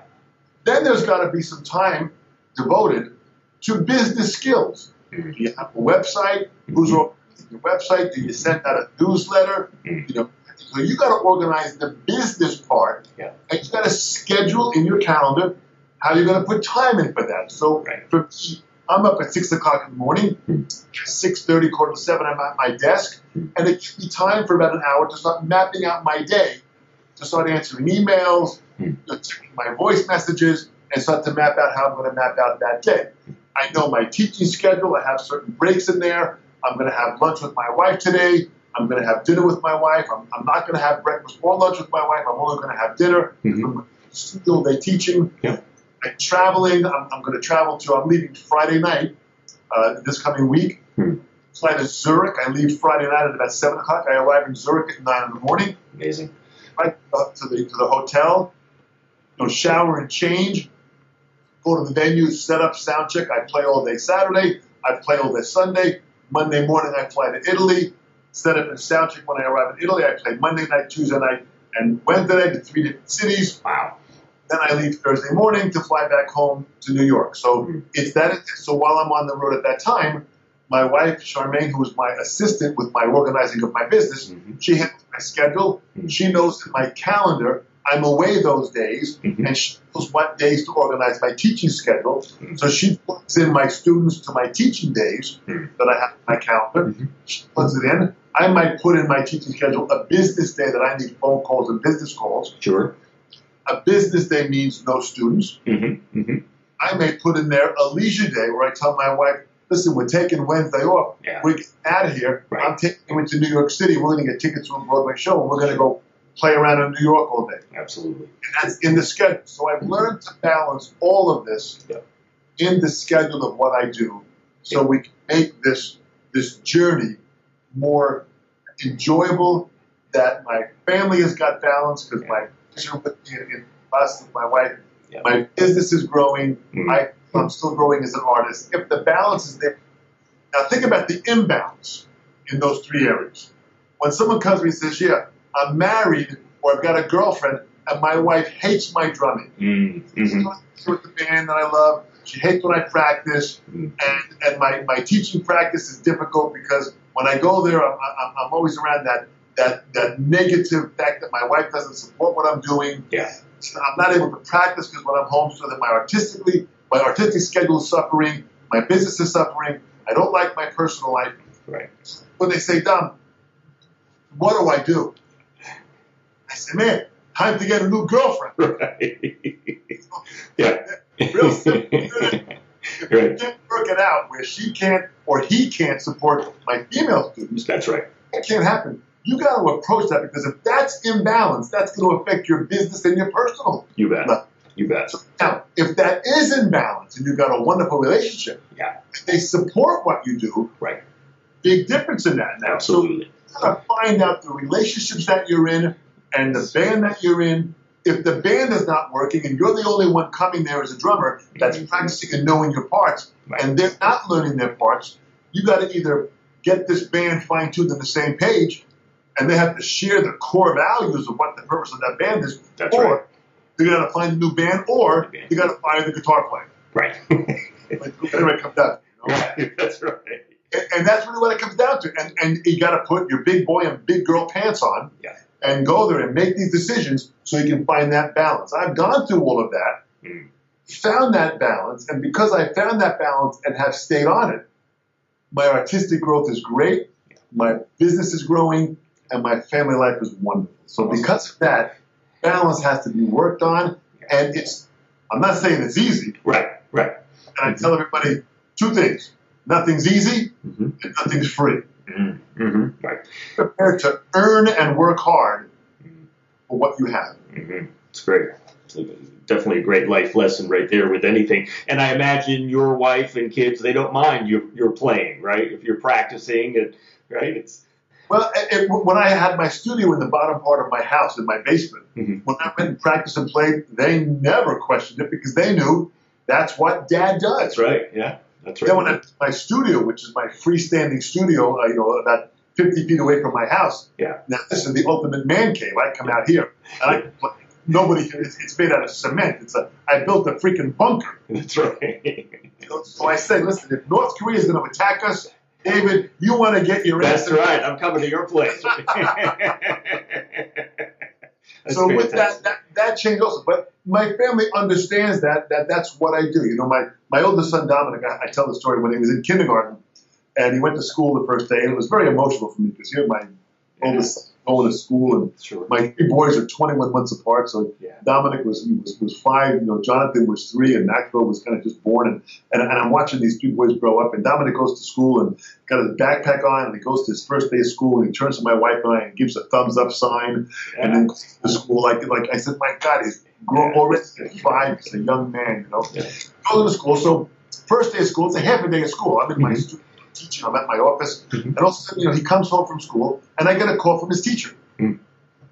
First day of school, uh, Mr. Famularo, I need to speak to you about your son. Mm. Uh, so I stand up in, in, in, by my desk and I said, "My gosh!" So I, I'm saying to myself, "What possibly could she be this intense about?" Mm. You know, they finger paint and they freaking take a nap and eat cookies. It's kindergarten, right? Yeah. If you do any of that wrong, I'm going, "What the heck is this going on?" Right. So, so she, she says to me, she goes, "I need to tell you about something that happened in the class with your son today." I said, "You have my full attention.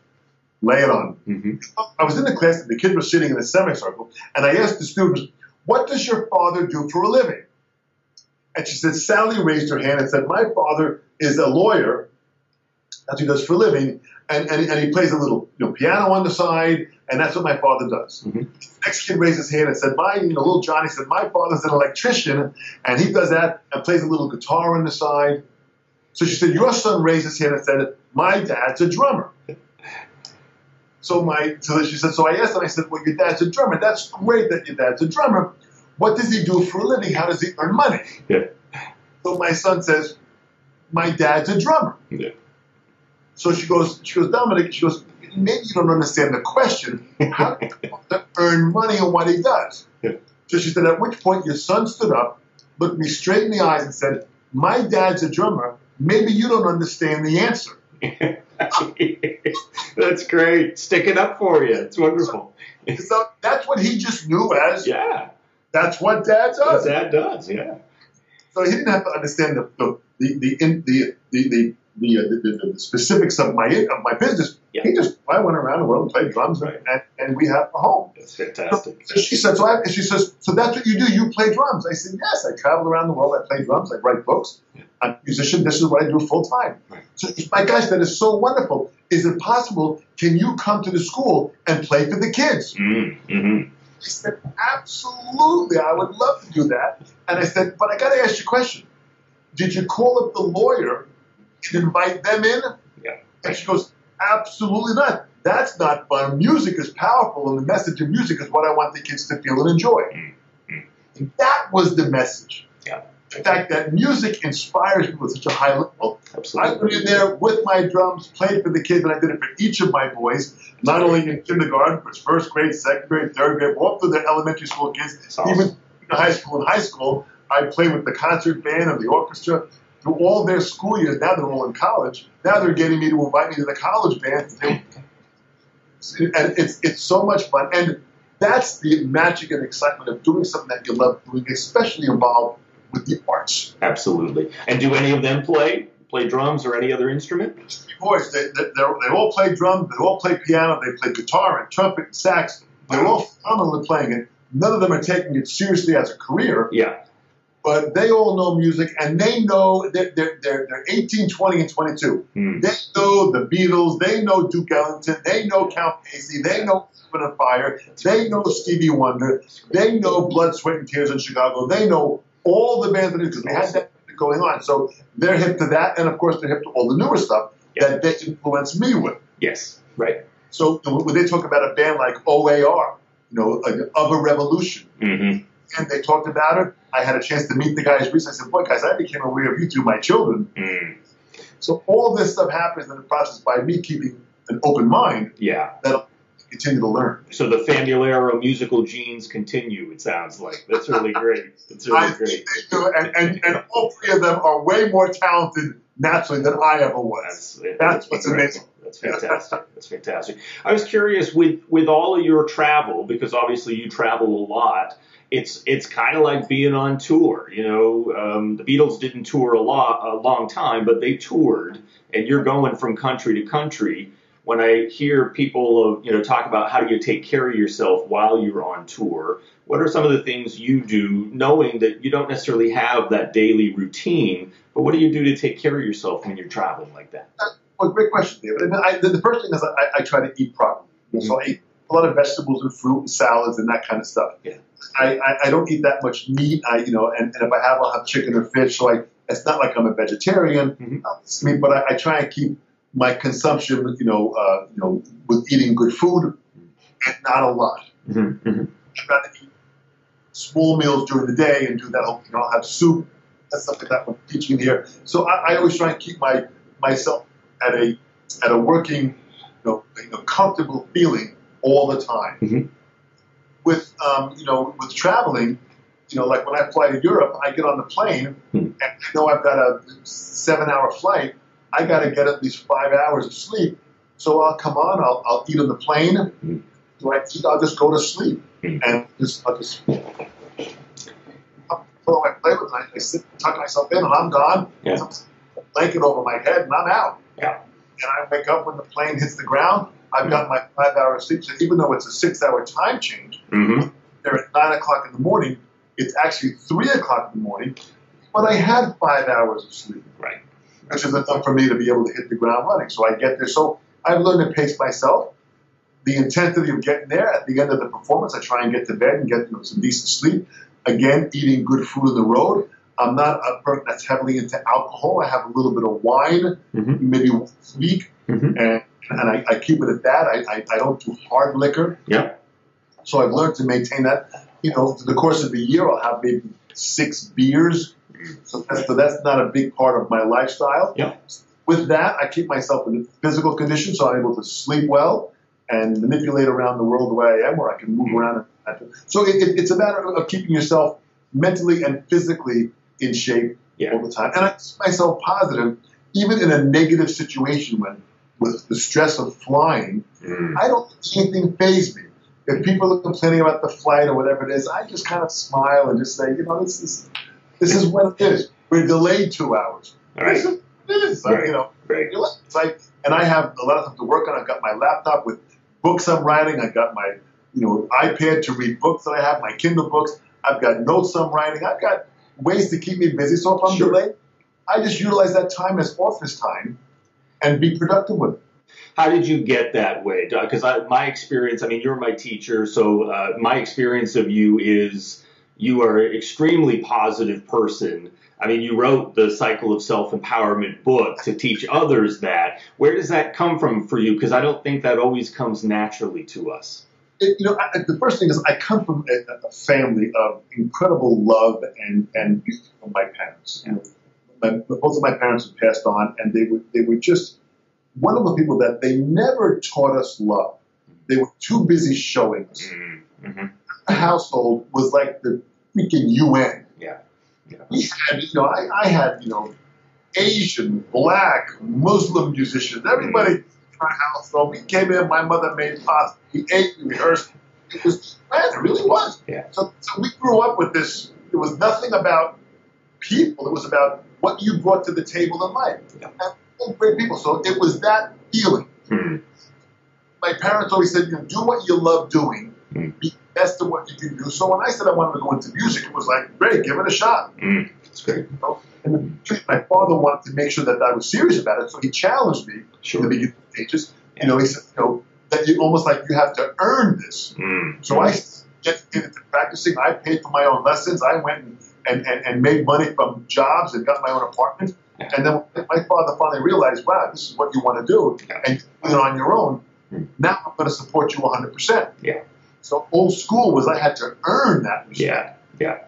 If you earn something, you take possession of it. You own it. Right. You own that. When you own it, you Mhm. now have possession of something that is yours. Yeah. It's very powerful. So that's Mhm.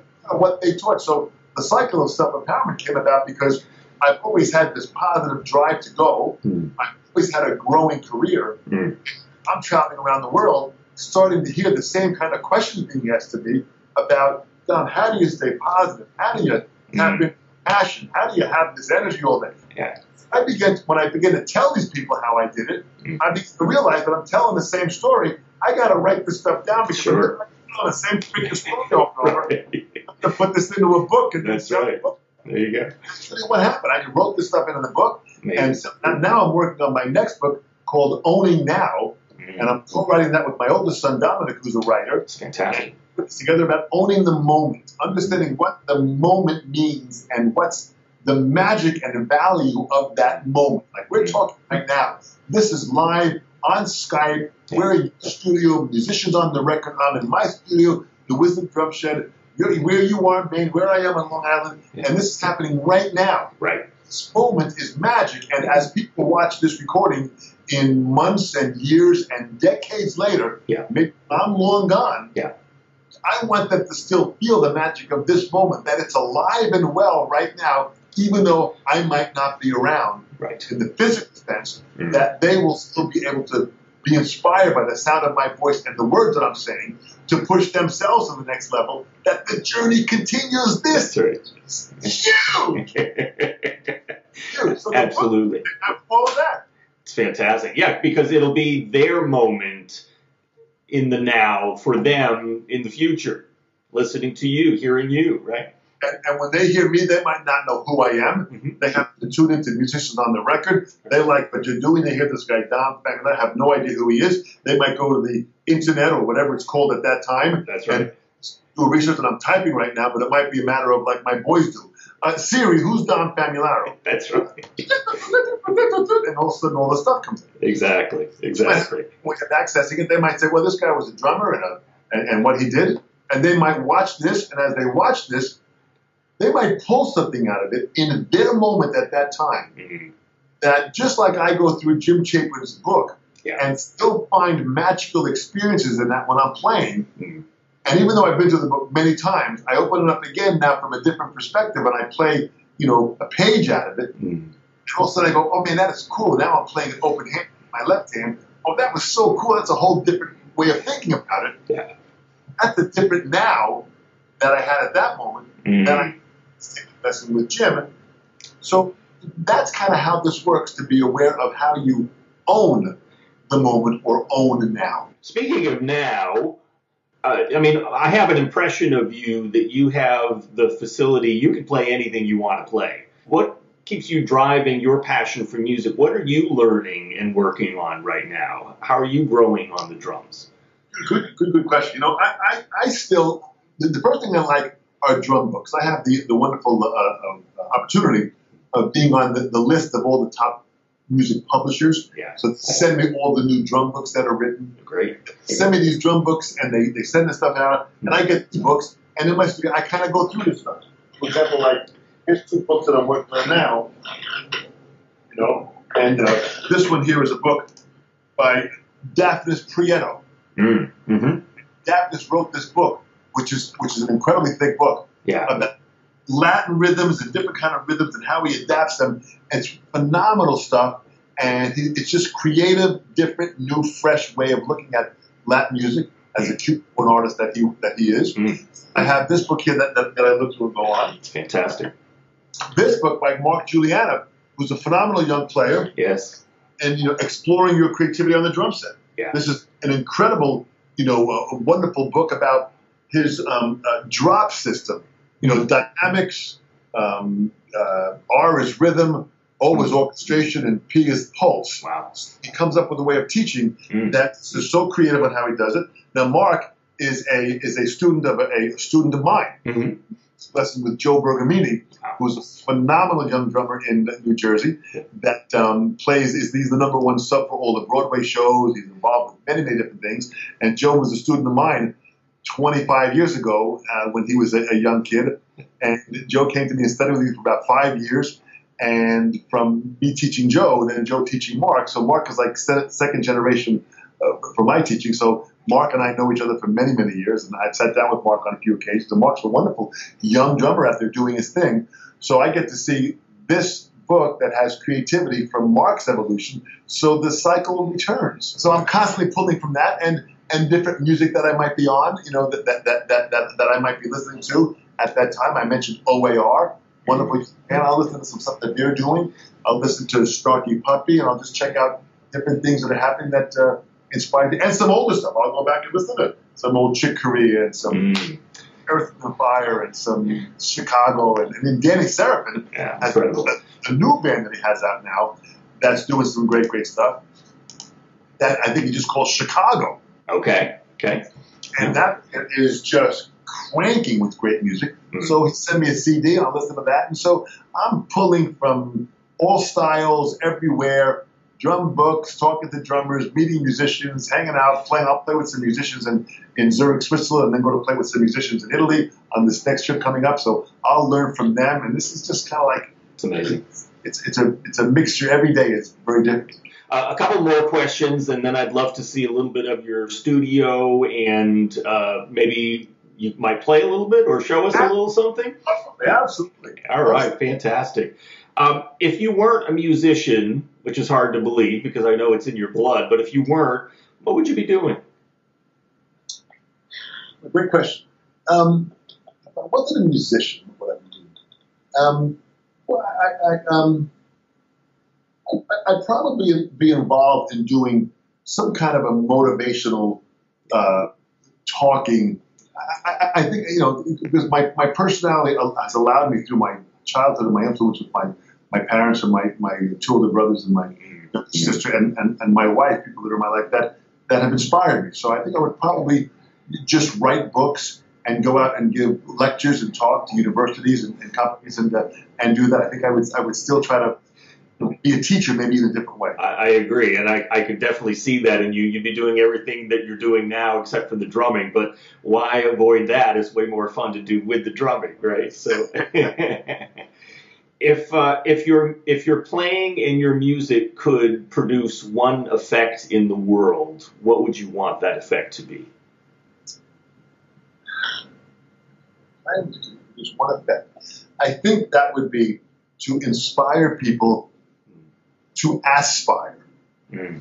hmm Like that, if, if my music or my drumming, the sound of my voice, can inspire someone that when they walk away, Hmm. they then want to continue inspiring themselves. Yeah. That's what aspiration is. Yeah. When you inspire yourself, aspire. That aspiration way where you're continuing to you know inspire yourself. Yeah. If I inspire someone to aspire, I think that's something which allows the the message to be heard and felt. I always say, people might not remember what I say, people might not remember what I do. Mhm. But always remember how you make them feel. That's right. That's right. Inspire someone to aspire, and you touch the depth, the corner of their heart and their soul. Mhm. I think you make a difference. And if you make a difference, you kind of bend the world. Yeah. If you can't change it, you bend it a little. Yeah. Pretty powerful moment. Yeah. Well, you certainly made a difference in a lot of people's lives, drummers, musicians, and otherwise. Thank you for all of that, Dom, and your playing. Appreciate that. Can you give us a snapshot, a little bit of a glimpse of when a student, I mean, I've kind of been through that, but uh, when a student comes to you for the first time, what, uh, what do you do with that student? What's your process? You know, and, and, and uh, it's fun, funny because when a student comes to me, you know, and most of my students are serious players that can, might not be top professionals, Mhm. but serious at the craft. Yeah. Uh, I've got some students that are financial advisors that are that play in, in an 80s, uh, you know, band, and they come in for lessons, and they're they're great students, and they're older, and, and, and they're not serious professionals as far as wanting to play full time. Mhm. But they're in a band they want to play, so I, sometimes I get students like that, and then I've got many top professionals that play guy that was just here, Dave King, who's a top player in Canada, and he's got a recording studio and records many albums, and he's a one artist on his own. So when they come in, the first thing I have to do is I have to qualify the student.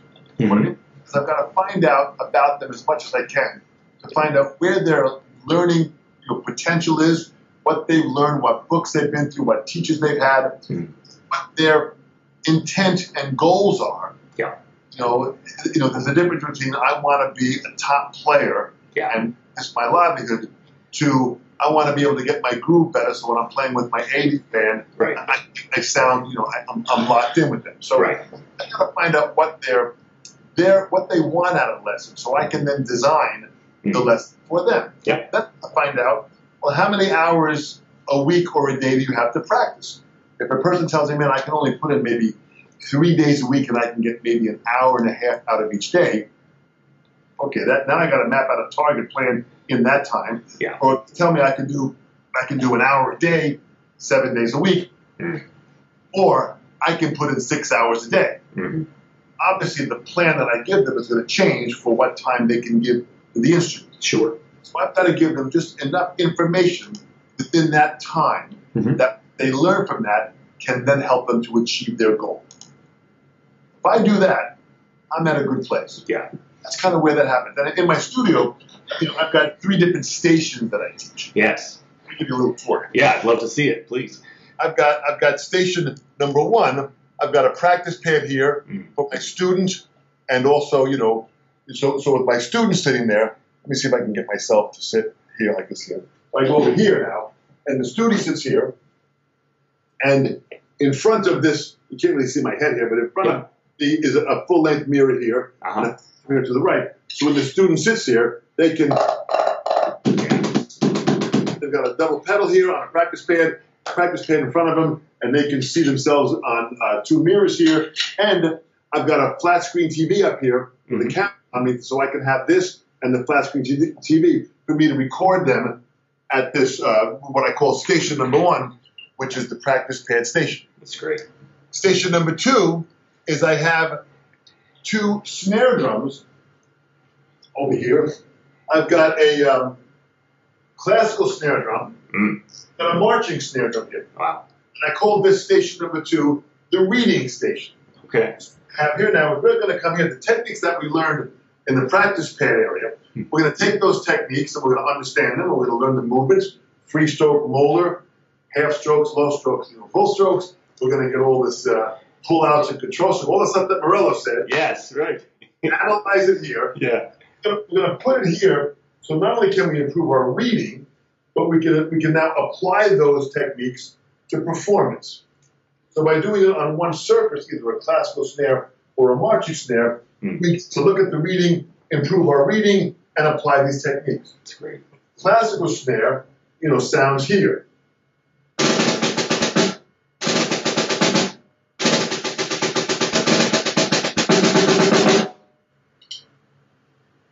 That kind of a sound. hmm It's clean, it's crisp, and we're working on low strokes and softer playing. Yeah. Just a classical type of playing, but that's where I'm going to get my low strokes and my ghost notes that I'm going to apply on the drum set. hmm Then I go to a, a marching drum, Yeah. this- a, a Mapex marching drum with an, an Evans hybrid head on it. Okay. and you know, and this is a, a ProMark uh, concert one stick. Yep. So I'm playing this here, it has this kind of a sound.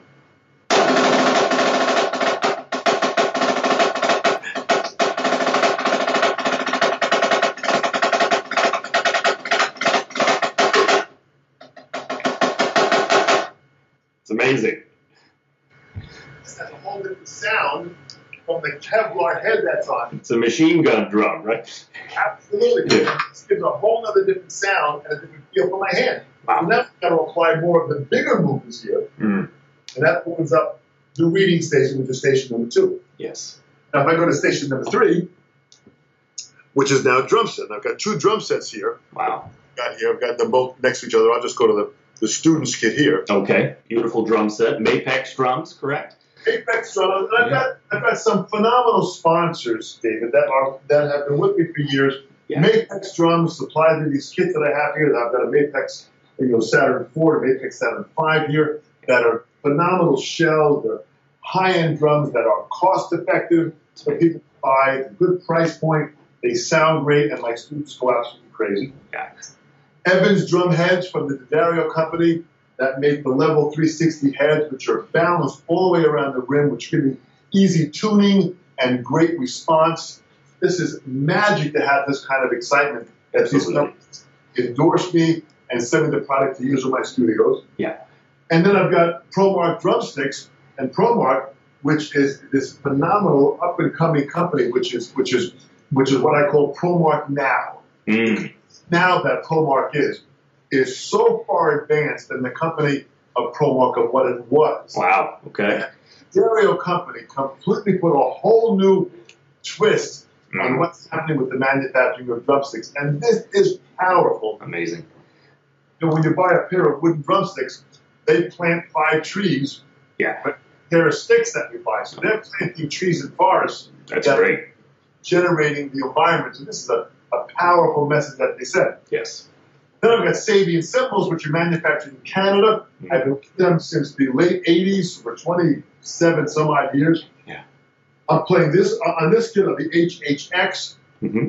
I also play the HH on my other kit here. So I've got a variety of different sounds that open up the cymbals to a, a different sound that I have. So with these drum sets here on this kit, I've got two hi hats, Mm. right? 13 inch hi hats, and the left side is 14 inch hi hats Beautiful.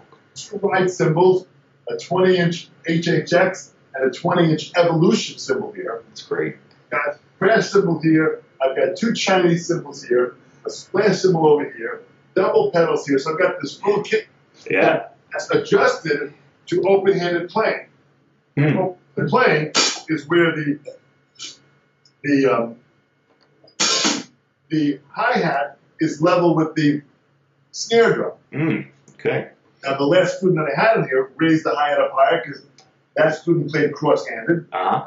I play open-handed, so my left hand, which is my weaker hand, Hmm. is the lead on that hi-hat. And I've got a ride cymbal on my left side, and I've got a ride cymbal on my right side, and a hi-hat on my right side. That's great. So no longer is this thinking about right hand or left hand drumming. Yeah. This now is when you bring your, your technique to an equal level, Mm. it's now a matter of not what hand has to lead, what sound do I want? Right. Right. Yeah. that right cymbal sound do I want this sound? Mm. So we have options of freedom that open-handed playing now by playing my weaker side, playing the hi-hat, has opened me up incredibly well. That's great. There. So this is the way it's laid out, and I set my tandem where I played 12, 10, 16, 14. Yeah, say a little bit about that as far as the 12 10, the two upper rack toms. What what made you set it up that way?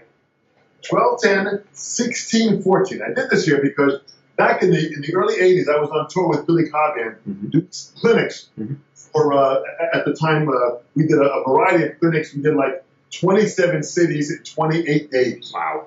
And there was a wonderful uh, artist relations person that traveled with us. His name was Joe Hibbs. Mm, So unfortunately passed away last year, sure. earlier this year rather. Yeah. And, um, and he uh, was a dear friend, and I knew him for almost you know, 40 years. Yeah. Great, great guy. And and we were on a clinic tour, and he was helping us set up our drums. So we had two drum sets set up, my drum set and Cobham's set up. Mm. He would help us out and travel with us. We set the drums up. Well, we were late for a flight. People were waiting outside. It was cold outside. We are getting the drums set up, so we were like, just set the drums up and get them going. And when he set up Billy Cobham's set, he reversed the toms on his background by accident. We put them on out there. So when Cobham came over to look at it, he said, "What happened here?" So when Joe realized, when Joe came around the back, he said, "Oh my God!" So Billy said, "Leave it the way it is." Leave it. So I had my drum set. So so I went on and did my thing. They opened up the curtain right away. The people came in and were very excited. I did my thing. Then Billy went on and did his thing. Mm. And Joe and I were sitting backstage watching Billy on the side. And when Billy played, David, it was like he played like I've never seen Cobham play before. Now, I've known Billy for years. Billy is an absolutely phenomenal artist. Amazing And to this day, at 73 years young. He's still playing better than ever. Wow. How much inspiring can that be? I'm saying Yeah. Billy's 10 years my senior, and he's playing phenomenal. How Yeah. great is Yeah. inspire somebody? Yeah. So Billy went out and played great, and after that show, Billy kept his toms reversed. Mm. He felt that opened up his creativity. Amazing. From that point on, I decided to reverse the drum. Part of what I did it was I wanted my 12 inch to always be in this first position and my 16 inch to be in the first floor top position because I learned on a four piece kit that's what it was. Yes. Got it. hmm I added the 10 inch and the 14 inch. I added them in the spaces that I felt were available, Right. as opposed to changing my core kit. Right. So now I play 12, 10, 16, 14. That's fantastic. think differently, it makes me play differently, and it makes me creative in a way that is extremely exciting, that is still inspiring for me to want to sit down and play. Absolutely. That's fantastic. From- So from a happy accident that it just works out that way, but the core kit, that's what it is. That's incredible. I love it. That's exactly what it is. So the kit, that four piece, 12, 16 standard bass drum, ride cymbal hi hat, that's still still. If I'm laying a groove down and I just need that, that's all I need. Yeah. If I need more than that, I have other options. They may not be in the order. And if I set my setup where I go 10, 12, 14, 16, Mm-hmm. way every other drummer does, Yes. I'm going to sound like every other drummer. Right. Right. If I make some changes with two hi hats where I've got a right closed X hat, Mm. if I got crashed, if I kind of move things around, two chant cymbals on my right, I'm creating an opportunity that's different that allows me to find a voice that could just be my voice. Absolutely. Absolutely. So I've been doing this for 30 years, Yeah. and I found my voice. This is kind of my thing. And Yeah. someone says, Dom, that's the dumbest thing I've ever heard. Yeah. I go, you're right, but that's how I do it. That's right. Well, I think it's worked out pretty good for you. So, Dom, Dom, thank you so much for your time, being so generous with all of this, your help here with musicians on the record. I really appreciate all of it. Dom Famularo, thank you so much for being on Musicians on the Record. Thank you, David. Uh, But a pleasure being here, boy. And what you're doing is phenomenal to give people the vehicle and a chance to step into their lives. Musicians Absolutely. on the record, David Ward. Thank you so much. Good luck. We'll talk to you. Keep going. Thank you, Dom Famularo, for being on Musicians on the Record today. What an incredible story this guy has. And uh, he is inspiring so many drummers all around the world. It's the global ambassador of drumming. I loved the stories of hearing how his passion for music was inspired by the Beatles on the Ed Sullivan show, as so many others were. Meeting Buddy Rich that time, being taught by Al Miller, the stories of Jim Chapin, just incredible stuff. Thank you so much, Dom Famularo, and for being the mentor and inspiration for this show as well. We really appreciate it. We'd also love to hear from you wherever you're listening from in the world. Please let us know which musician story you'd love to hear. We're certainly going to get to try to get all of the best ones here. Subscribe to the audio podcast here, and believe it or not, there are videos. There's video evidence of all of these things online. You can watch these uh, interviews as well on YouTube, Facebook, Instagram, Twitter, and all of our interviews are on musiciansontherecord.com. If you're enjoying the interviews, please be a roadie for the show and share them with somebody that you know would love them too. Until next time, let's keep it all about the music. I'm David Ward. Thanks for listening. Have a great one.